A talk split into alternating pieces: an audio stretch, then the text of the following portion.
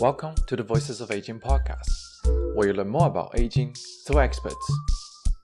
We are the Aging Studies Interdisciplinary Group, or ASIG, a student led collaborative organization for the study of aging at the University of Minnesota. Every episode, we feature guests working in different aging related areas, and they share their experiences and wisdom. We release two episodes every month, and you can find us on Apple Podcasts, Spotify, or wherever you get your podcasts. Tune in to learn more about aging every time you hit play. This is Madeleine with the Voices of Aging podcast. Today, we are so lucky to have two guests, Dr. Katie Spencer and Dr. Kristen Mark. Dr. Spencer is an assistant professor, licensed psychologist, and interim director of training at the Institute for Sexual and Gender Health. She is also the co director of M Health Fairview Comprehensive Gender Care Behavioral Health.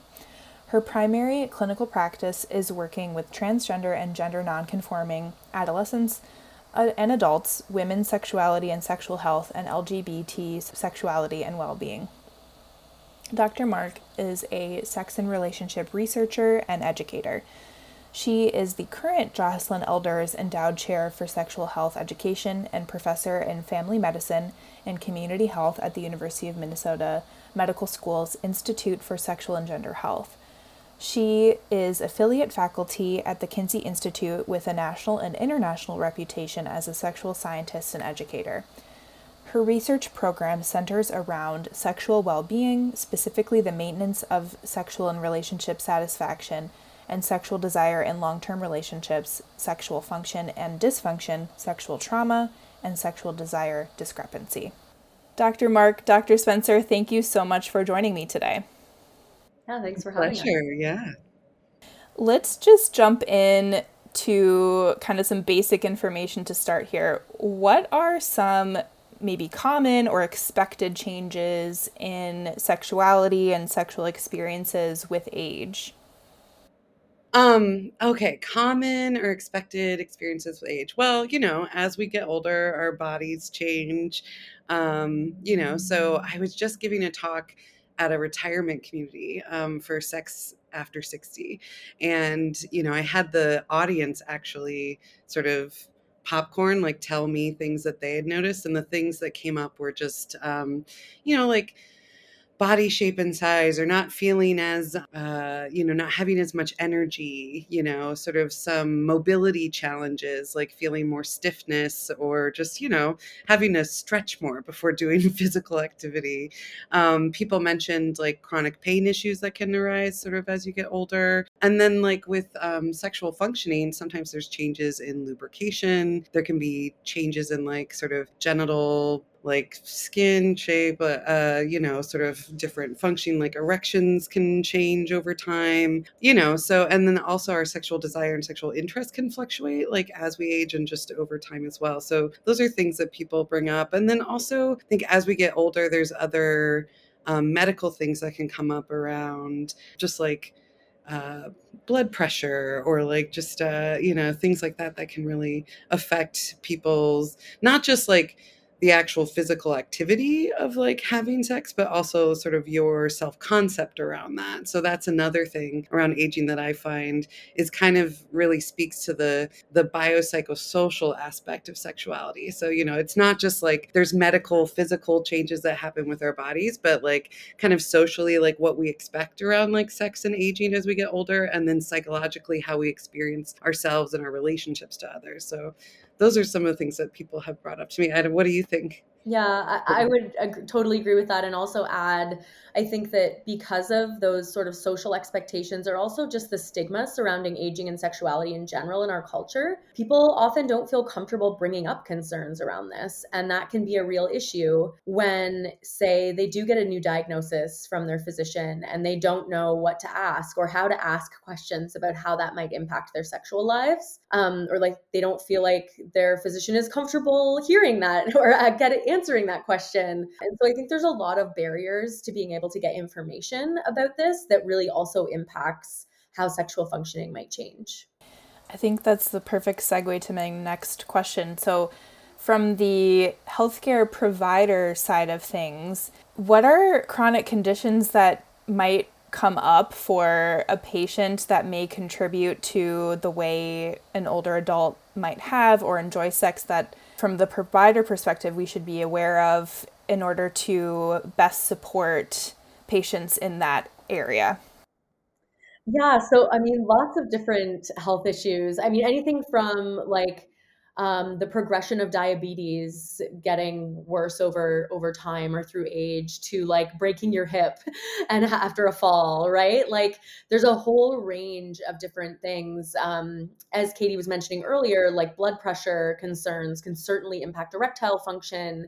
Um, and i think across the board your body changing Eh, being able to be open to shifting the script around like what sex means to you is pretty critical in getting through any of these issues no matter what type of health issue arises. Other specific health issues that i'm thinking of is like also even death of a spouse or death of a long-term partner really impacting how you view sex or like what you might value in the sex that you're having can can throw a real wrench in people's like idea of what sex might look like for them as they age. Um, yeah, would you add some others? Oh yeah, well, I was just thinking that I mean, part of that question is what I've heard from clients a lot is just they want their healthcare providers to ask them about sex and talk to them about sex.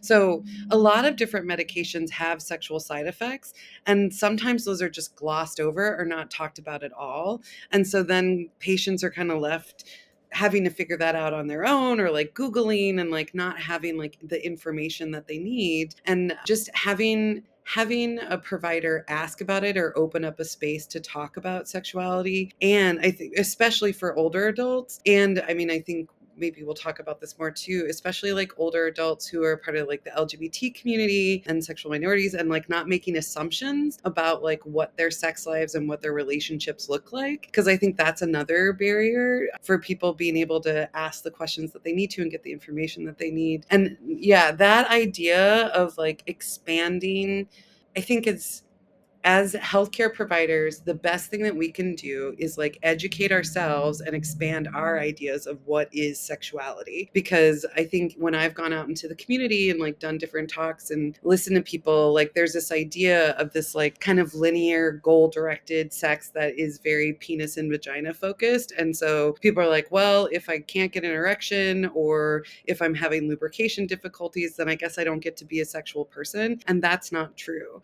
You know, so that's just true for everybody at any age and any type of relationship and relationship with self is that, you know, we all can access like sexual pleasure and that can expand in lots of different ways. It doesn't have to be generally focused. Like, you know, we have our whole bodies, we have our minds, we have like many things, you know, and different entry points for how we can be sexual. And so I think for providers not to be so focused, because healthcare can be so focused on reproduction and on disease and like not so much focused on like experience and pleasure and like expanding those ideas of things that like being able to talk about that and make suggestions for how to get resources for that so educating yourself is a big part of that thinking about the ways that certain chronic conditions might cause limitations to maybe how someone previously experienced sex what are maybe examples of modifications that you've heard of or recommended that can help to address those limitations?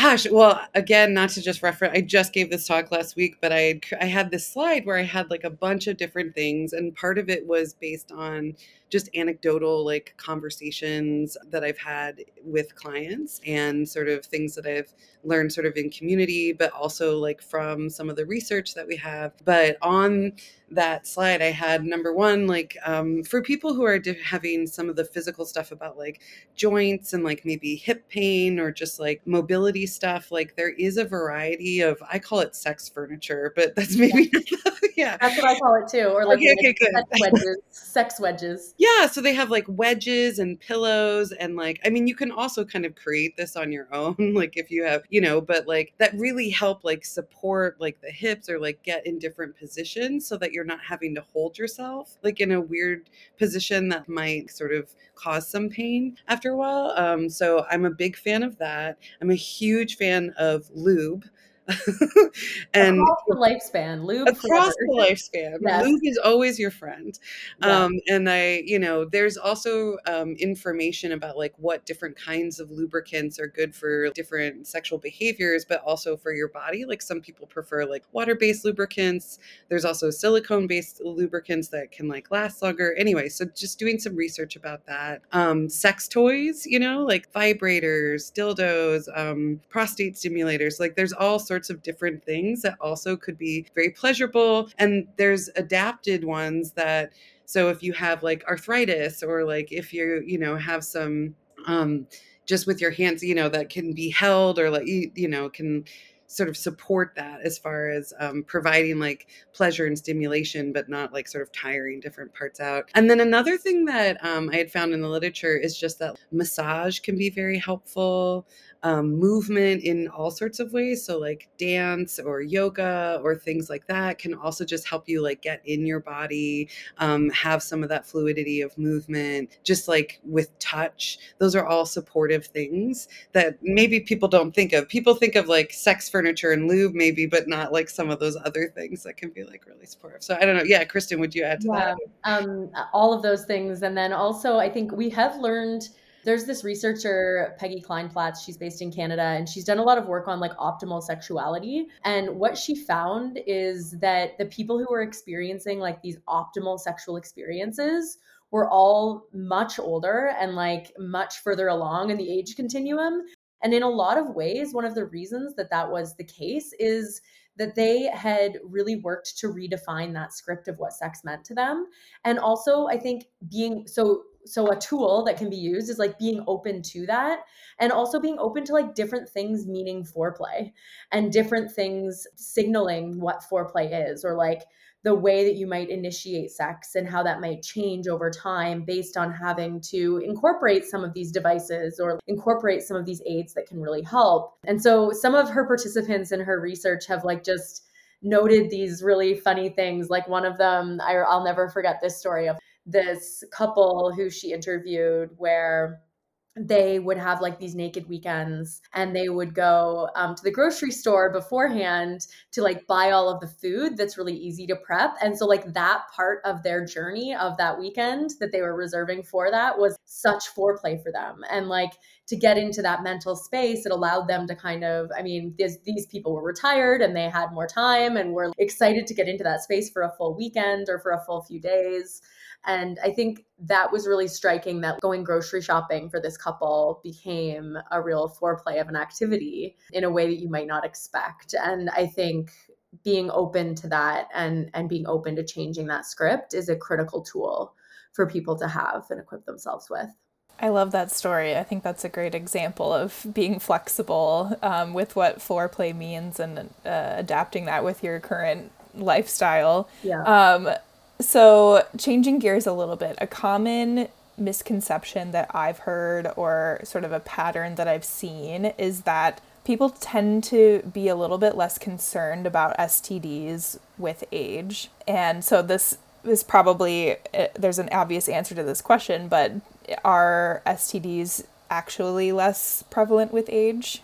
The ability to get an STI is not lower with age or anything. I think that when we look at across the lifespan, if we look at population data of what group of people have more STIs or are diagnosed with an STI at a given age, it's not going to be in the older population. However, that doesn't mean that you cannot get an STI in that age group, right? So, certainly, protection barrier methods are, are very important, especially when fluid bonding is involved. And I think it easily gets forgotten because of reproductive years being behind you. And so, we get sort of these messages that safer sex is really just all about preventing pregnancy. And once that's no longer an issue, people sometimes forget about that. Um, so maybe that's where some of those ideas come from. And I know that there's been like headlines acro- over the years of these places, uh, you know, like in Florida, the what is it called, the that community, really large community. My parents' friends go there. I can't remember what it's called. and there's just like STIs. yeah, like- it's like there's all these headlines about you know, fastest growing STI rate, the aging population. And it's like, that's not actually true when you take a look at the full population and the full picture. But there still does need to be protection in place if you're engaging in sex, especially if you're engaging in sex with multiple partners or one of the partners is engaging in sex with multiple partners. Yeah, those, you need to be careful with that. Yeah. Well, and I think it really speaks to like some of the the social and generational cultural differences. So one of the things that in just working with seniors and elders is that, you know, people really speak about what they were socialized with as far as like expectations around sex. And like there's been a lot of changes with different generations about how we talk about sex, our knowledge about STIs, how comfortable it is to talk about multiple partners or not, you know? So, like, just the communication skills to negotiate safer sex ha- is really different generationally. So, I think that's something to think about and how there could be just some discomfort and avoidance of even introducing that. And then you're also if like also safer sex was really reproduction focused then maybe you're in like stas are this very embarrassing shameful thing so like why would you you couldn't ask someone about it. Anyway so i think as providers and sex educators it's good for us to keep that in mind and also helping people build the skills and like normalize just like sexual communication that is positive and how to do that because it is it is a skill set to be able to talk about it. And and we were talking earlier about um, you know physicians not asking about sexual function issues or about like concerns around sexual pleasure. Same thing is true when you're doing a physical that can very quickly get skipped over and the test sti testing can so easily get skipped over if the physician's not willing to or the medical provider is not willing to kind of ask about those things as they would someone in a younger population due to these assumptions that are made about aging and sexuality that are totally inaccurate um, Dr. Spencer, you've already touched on this a little bit, and this is a huge topic. We could have a, a completely separate discussion just about this. But what are some of the unique challenges faced by older adults who identify as a part of a sexual and gender minority group? Yeah, well, I started a, a, a series with Rainbow Health, which is an LGBT advocacy organization in Minnesota, um, specifically addressed at talking about sex and sexuality for LGBT older adults because, I mean, there's a whole host of issues. One is just there's a scarcity of resources, you know, or like spaces for people to be able to meet and talk to each other and like support um, just relationship and sexual health. There's also, you know, I think again, those generational differences. So for a lot of LGBT older adults, they might have like come out or been in a time where there was less community connection, less support for LGBT people. And so at a event I was recently at, someone talked about it's like coming out again, you know, like trying to connect, or maybe even if you've been single for a while and then you start dating again, and then it's like you're in, like, let's say you're in an elder care facility and you have a partner, and like it's a pretty like heteronormative space like that could also bring up like some other older trauma of that people have experienced in particular working with transgender older adults who maybe have transitioned later in life. Finding community has been really hard. If you have like meeting other trans older adults number one like people often feel alone. Number two if you've been a part of a community either like as a cisgender person like a cisgender lesbian and maybe you transitioned um, to be a trans masculine person like as you're older maybe the lesbian community is really unwelcoming and you're not there. And then like where are you finding partners who then like recognize your gender identity now? It just feels so challenging. And then this is true i think for all older adults. There aren't really like using dating apps which i think like people use a lot now in current times to meet people aren't very accessible to older folks and then if they are, there's one called, I think, Our Time. It's super heteronormative. So, like, it, there aren't really LGBT options on there. Um, and then, yeah, I think having to access healthcare that is supportive to like sexual health, you know, your providers might not ask you about it. They might make assumptions. So then you're sort of closeted, also might not understand sort of what your sexual practices are. So there's a, it's all the things that happen for younger LGBT folks in our healthcare systems and like the stigma and barriers that we understand for that, like kind of exacerbated for older folks. And then adding on the social isolation piece, which um, can really impact mental health. Um, so I think being able to have spaces for people to connect is a, of huge importance. So we've talked about, you know, providers and healthcare settings needing to get better about bringing up sex with patients of all ages. What are some other things that come to mind when you think about combating ageism and addressing the commonly held belief that older adults are not sexual? I think one thing that I always like to bring up is do you want to be sexual as you age? you know, and just it's like this denial of this group of people that you will once be. Hopefully, if you're lucky, you'll get to be them, you know? And I think that really trying to have the ability to sort of like it's it's not quite empathy, but it's like this like you've got to be able to acknowledge that we all age and that sex is such an important part of our overall well-being and like sexual pleasure is such a joy to get to experience in life and why would you want that to decrease as you age? Like if anything i think it should be increasing and the lack the like sort of societal lack of acknowledgement of that is is really kind of striking given that we do all age if we're lucky and that is you know you only increase in resources and time as you age too for the most part. I mean obviously not everyone but um, for the most part we increase in those things. And yes our health may be deteriorating in different ways or we may be experiencing struggles in different ways but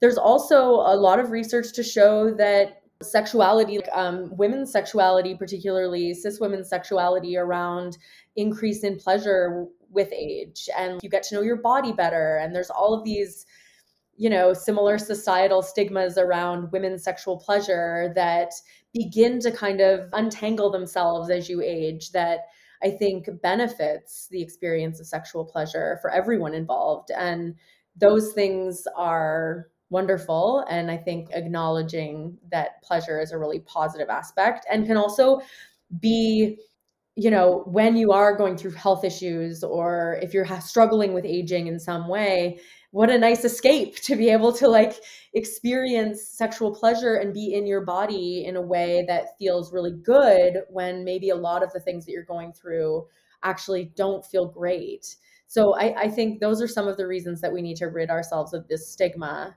But yeah, that takes time and societal shift, and that's yeah difficult to do.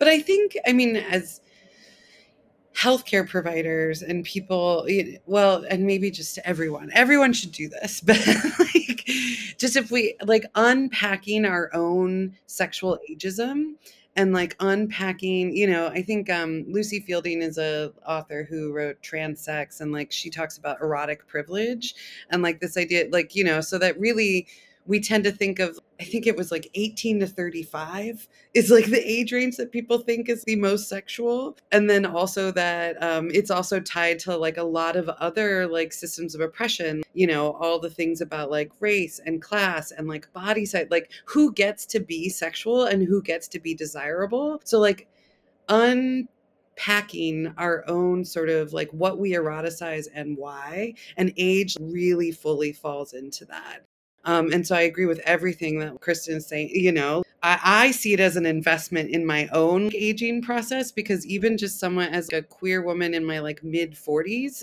already, and who's not on like a normative, like if you're also, it's like the normative like partnership path. So, like, as people get older, like maybe you had a partner who passed away, maybe you've been divorced, maybe you're interested in polyamory, or like maybe you don't want to get married. That doesn't mean that you can't be sexual. So like unpacking like all these social norms about who gets to be sexual and how and why, and also what bodies are desirable, all of that will like, you know, all bodies deserve and have the right to access sexual pleasure. And like there it, that is possible. And if we expand the idea of sexual pleasure out of this sort of normative linear like penis and vagina you kiss you make out you do heavy petting then you have penetrative sex and then one person orgasms maybe two you know like but there's all sorts of ways to access pleasure that you are going to do yourself a service you're going to do other people in your life a service and you're going to do your patients a service too. So yeah, I think un really challenging the sexual ageism piece is it's like one link in this chain of all these beliefs that normative like dominant culture can kind of reinforce about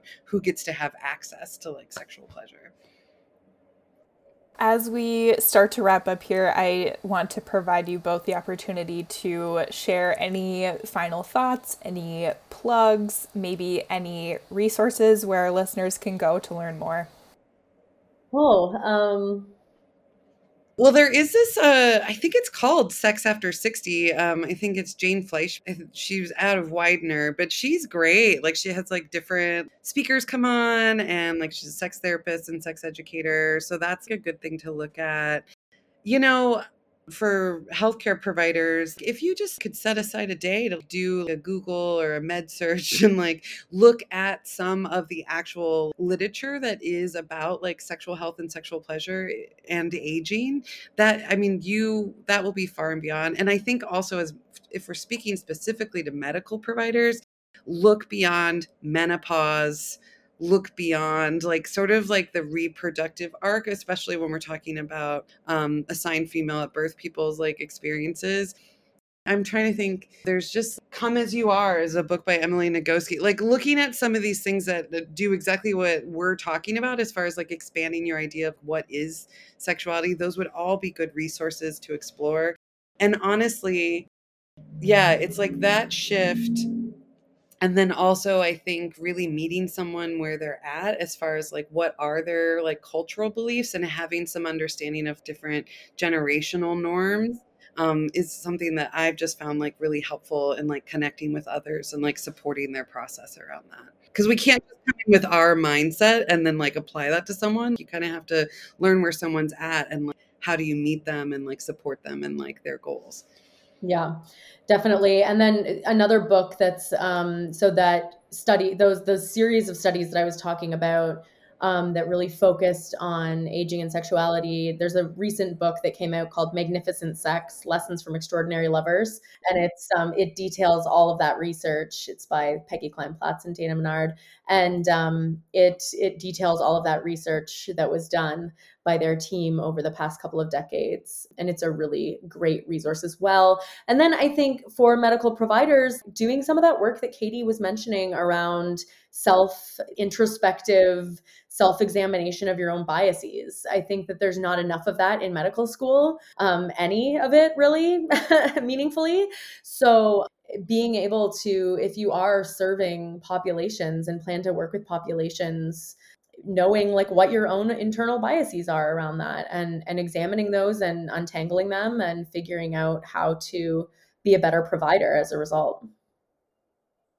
Dr. Spencer, Dr. Mark, thank you so much for chatting with me. This has been wonderful. I know our listeners are going to get a lot out of this episode. Great. Thanks for having yeah, us. Thanks for having us.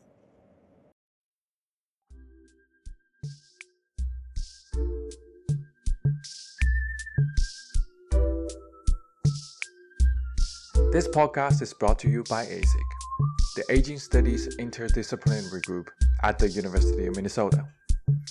Follow Voices of the Aging and ASIG on social media for more information about the episodes and guests from the podcast and to learn more about us as a student group. See you next time.